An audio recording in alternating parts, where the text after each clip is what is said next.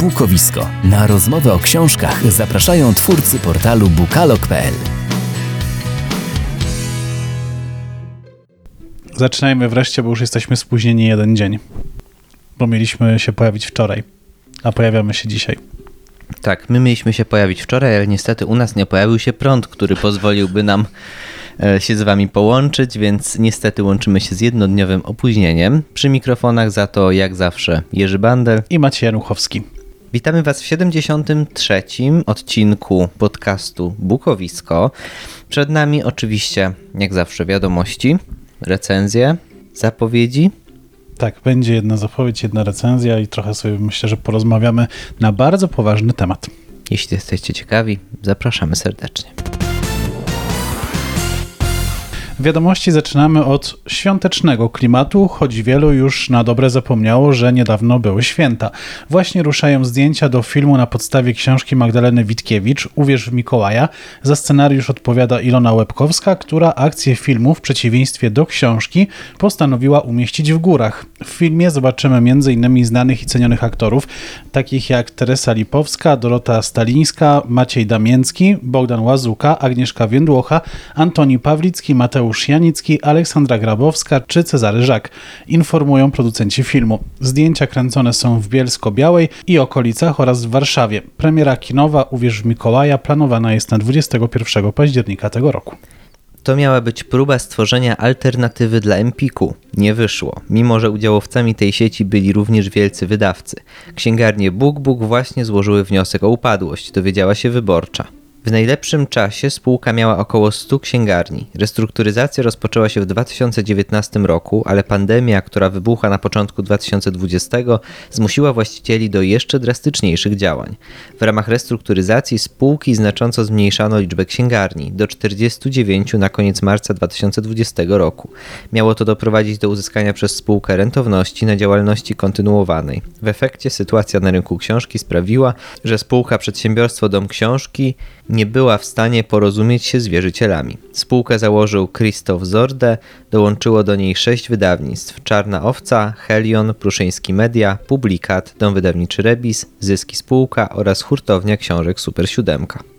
Wczoraj ruszył plebiscyt Lokomotywa. Jest to czwarta edycja inicjatywy blogerów, która ma promować wartościowe dla młodych czytelników książki. W plebiscycie głosować można online na pozycje przygotowane przez autorów blogów, którzy zajmują się książkami dla dzieci i młodzieży. W tym roku przygotowano 60 tytułów z 30 polskich wydawnictw. Książki nominowane zostały w sześciu kategoriach. Zgłoszone propozycje zostały wydane w ostatnim roku. Na książki można zagłosować pod adresem plebiscytlokomotywa.pl. Część mieszkańców Poznania już niebawem będzie mogła wypożyczyć książkę podczas zakupów w Lidlu. To inicjatywa Biblioteki Raczyńskich, która zamierza zainstalować w sklepach tej sieci handlowej książkomaty. Urządzenia mają dać możliwość korzystania z oferty biblioteki tym osobom, które nie mieszkają w pobliżu filii. Dwa z 11 zaplanowanych książkomatów zostaną zainstalowane w sklepach przy ulicy Zamenhofa 132 oraz ulicy Poszwińskiego 6. Za kilka dni zacznie się testowanie urządzeń, szkolenie bibliotekarzy i sprawdzenie sprawdzanie procedur. Czytelnicy będą mogli korzystać z książkomatów w drugiej połowie marca. W każdym z urządzeń są 93 skrytki na książki, w każdej ze skrytek mieści się kilka książek. Z początkiem lutego swoją działalność rozpoczną dwie nowe instytucje: Wrocławski Instytut Kultury i działająca w zmienionej formie Strefa Kultury Wrocław. Wyodrębniony ze Strefy Kultury Wrocław Wrocławski Instytut Kultury zajmie się rozwojem dotychczasowych projektów społecznych, animacyjnych, badawczych i kompetencyjnych o zasięgu lokalnym i ponadregionalnym. W ofercie instytucji znajdzie się m.in. kolejna edycja Europejskiej Nocy Literatury, mikrogranty, a także program Sąsiadujemy. W ramach WIK kontynuowany będzie także wrocławski program wydawniczy oraz wrocławski niezbędnik kulturalny, czyli bezpłatny magazyn o wydarzeniach w mieście. Rozwijany będzie także program rezydencji artystycznych. Z kolei strefa Kultura Wrocław, która od 1 lutego funkcjonować będzie w nowej formule, odpowiadać będzie za organizację festiwali takich jak Jazz nad Odrą, Wrocław czy Dialog Wrocław, a także rozwijać działania impresaryjne skupione głównie wokół Impartu. Przed nami zapowiedź tygodnia, tym razem książka dla fanów górskich opowieści, ale nietypowa, nie pochodząca z Alp ani Himalajów, ale ze Szkocji. W wydawnictwie Zysk i Spółka ukaże się niebawem książka Żyjąca Góra Nan Shepard, napisana w czasie II wojny światowej, a wydana po raz pierwszy ponad 30 lat później. Shepard w swojej książce opowiada o wędrówkach po szkockich górach Cairngorms, przede wszystkim o pięknie tamtejszej przyrody i spokoju, który dawały jej te wycieczki. Jak czytamy w opisie, autorka poświęciła życie na poznanie esencji tego pasma górskiego, którą przekazała w manuskrypcie tej książki. Poleca ją m.in. Robert McFarlane, więc zapoznanym z jego twórczością nie muszę mówić, czego możemy się spodziewać. Na pewno wrócę w lutym z recenzją tej książki. Czas dzisiaj na Twoją recenzję, na którą czekam z ogromną ciekawością, bo będziesz mówić o książce, którą sam mam ogromną ochotę przeczytać. Myślę, że to temat, który mnie mógłby zaciekawić. Myślę, że tak. W końcu coraz częściej w przestrzeni publicznej poruszamy temat naszego zdrowia psychicznego.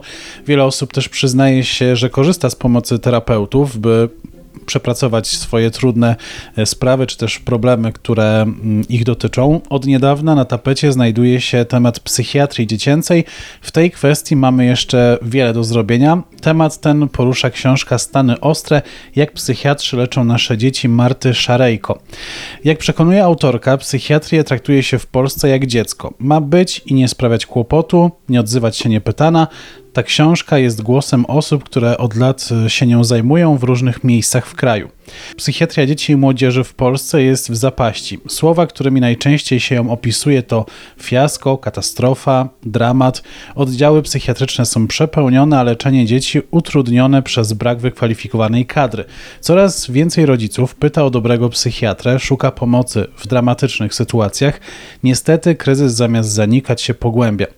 Marta Szarejko, dziennikarka i reportażystka, oddaje głos psychiatrom i psychologom, przemierza szpitalne korytarze razem z nimi, potwornie zmęczonymi, bezradnymi, ale też podejmującymi walkę z systemem, zdeterminowanymi, by mimo trudnych warunków leczyć. Sprawdza, co kryje się za alarmującymi określeniami, dlaczego zdaniem lekarzy jest tak źle, jak temu zaradzić? I gdzie szukać wsparcia, gdy sami nie potrafimy już pomóc naszym dzieciom. Pokazuje psychiatrów nie jako bogów, lecz ludzi, którzy nie zawsze mają jednoznaczne odpowiedzi. Opowiada o systemie, ale też o rodzinie, jak zmieniała się przez ostatnie dekady i jaki to miało wpływ na dzieci, zdania, które najczęściej pojawiają się z ich ust, to rodzice abdykują ze swojej roli, ukryte formy przemocy są zapisane w ciele, oddział jest miejscem, do którego trafia dziecko dramatycznie poobijane, nikt nie próbuje zrobić niczego, żeby ono tam nie trafiło. Z adopcji jest dużo zwrotów. W opublikowanych przez polską policję danych za okres od stycznia do listopada 2021 roku wynika, że w Polsce doszło do 1339 zgłoszonych prób samobójczych podejmowanych przez dzieci i nastolatków. Jest to o prawie 500 więcej niż w całym 2020 roku. 51 tych prób dotyczyło dzieci w wieku od 7 do 12 roku życia. Są to przerażające dane, które pokazują, przynajmniej w części, skalę problemu. Od stycznia do końca listopada 2021 roku życie odebrało sobie 47 dziewczynek i 72 chłopców. Dorośli często bagatelizują problemy dzieci, udają, że ich nie ma, a jeśli nie da się udawać, to ukrywają je. W książce Strany Ostre, jak psychiatrzy leczą nasze dzieci, wypowiadają się specjaliści w dziedzinie psychiatrii dziecięcej. Autorka prowadzi z nimi rozmowę o dziedzinach, którymi się zajmują. Są to osoby, które od początku wiedziały, że chcą zajmować się pomocą dzieciom, jak i takie, które dopiero po latach pracy zawodowej z dorosłymi stwierdziły, że są potrzebne młodszym pacjentom. Wszyscy rozmówcy podkreślają, że potrzebna jest zmiana w systemie dziecięcej psychiatrii twierdzą, że wysyłanie dziecka na szpitalny oddział psychiatryczny powinno być ostatecznością, a niestety aktualnie jest standardowym, często pierwszym działaniem. Z drugiej strony, brakuje jednak odpowiedniej ilości lekarzy i miejsc, do których rodzice mogliby się zgłosić o pomoc.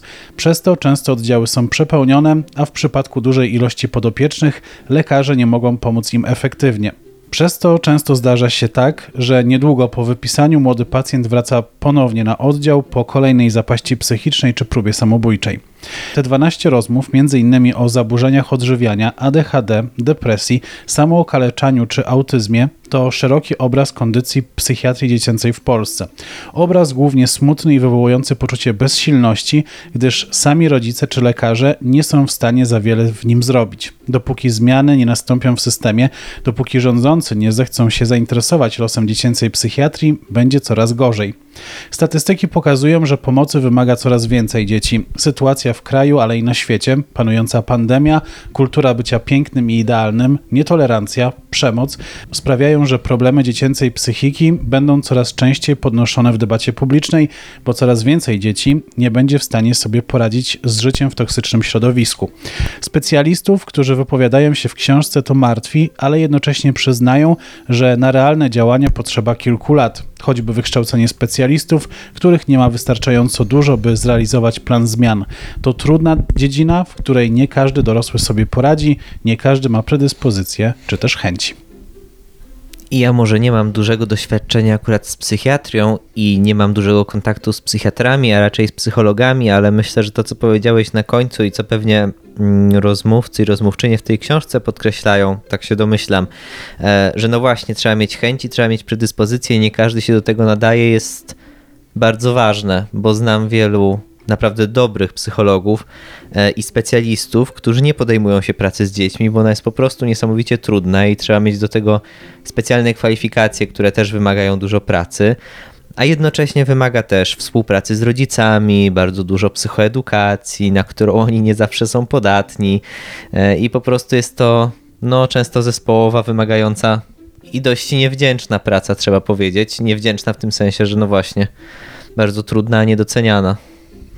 Pewnie też inaczej zupełnie pracuje się z osobą dorosłą, która po pierwsze sama za, za siebie decyduje, e, po drugie też chyba łatwiej mówi o pewnych sprawach, a dziecko podejrzewam, że jednak próbuje ukryć wiele z działań, e, które prowadzą go na przykład do próby samobójczej. A czasem też po prostu nie umie o tym powiedzieć jeszcze i taka praca w ogóle jest bardzo trudna i wymaga dopasowania języka i tego, jak z tym dzieckiem rozmawiamy, do tego, co ono też wie i co umie o sobie powiedzieć. Szczególnie kiedy mówimy o sytuacjach bardzo ekstremalnych, czyli w tym przypadku leczenia podczas pobytu na oddziale psychiatrycznym, gdzie, gdzie tych pacjentów jest mnóstwo, a czasu dla każdego jest niewiele tak, i specjalistów też jest niewiele, więc um, oczywiście trzeba ten czas podzielić, a jednocześnie warto pamiętać o tym, że bardzo często objawy zaburzeń psychicznych czy różne problemy u dzieci są też efektem problemów w całej rodzinie, więc takie dziecko jest ogromnie obarczone i też żyje w ogromnym lęku i trudno mu mówić o tym, co się dzieje w rodzinie, więc jest to też praca z całym systemem. Ja nie chciałem w tej recenzji porównywać y, tej książki z książką Janusza Schwertnera Szramy, y, jak psychosystem niszczy nasze dzieci, bo mm, w tamtej książce on się głównie skupił na y, publicznym systemie opieki, czyli na tych przepełnionych oddziałach. Natomiast w tej książce pojawiają się również osoby, które mówią o tym, jak to wygląda w prywatnej opiece, kiedy rodzice przychodzą ze swoim dzieckiem do psychiatry czy psychologa, właściwie do psychologa, który ma pracować z ich dzieckiem. I psycholog mówi wprost, jak to wygląda. Poza tą dużą ilością czasu, która jest poświęcana dla jednej osoby, to też e, w jaki sposób dziecko jest traktowane w tej relacji, w tym trójkącie pomiędzy psychologiem, nim samym, a rodzicami. Co jest bardzo ciekawe, bo wcześniej nie spotkałem się z informacjami właśnie, jak się podchodzi do tego tematu. Tak, no praca z dziećmi wymaga na pewno dużo więcej logistycznej pracy takiej w terapii niż praca z dorosłym, który, no właśnie tak jak powiedziałeś, sam o sobie decyduje, kiedy chce przyjść, to przyjdzie, kiedy chce wyjść, to wyjdzie e, i podejmie decyzję o, o leczeniu albo o jego braku, a dziecko niestety albo stety nie. E, I ktoś musi podjąć decyzję i być za nie odpowiedzialnym, także bardzo trudny temat i bardzo dobrze, że informacje na ten temat się pojawiają, bo im więcej będziemy o tym mówić, tym więcej rodziców będzie świadomych, że trzeba dbać o zdrowie psychiczne swoich dzieci, nie tylko fizyczne. W książce Stany Ostre też e, są poruszane innymi takie tematy jak ADHD, w którym ja na przykład nie wiedziałem, że 70% e, zdiagnozowanych i leczonych pacjentów może z tego wyrosnąć. Tak, i warto powiedzieć jednocześnie o tym, że w ogóle z wielu e, zaburzeń psychicznych e, stwierdzanych w dzieciństwie albo jakichś zaburzeń funkcjonowania czy zachowania, dzieci mogą, chociaż nie muszą wyrosnąć, ale jednocześnie to nie znaczy, że nie, nie trzeba się nimi zaopiekować i że nie trzeba e, odwiedzić specjalisty, e, żeby, no właśnie, żeby ta opieka była odpowiednia i żeby temu dziecku jak najbardziej poprawić jakość funkcjonowania i, i życia, więc to, że często te stany mijają, nie znaczy, że nie mogą, że mogą pozostać niezaopiekowane.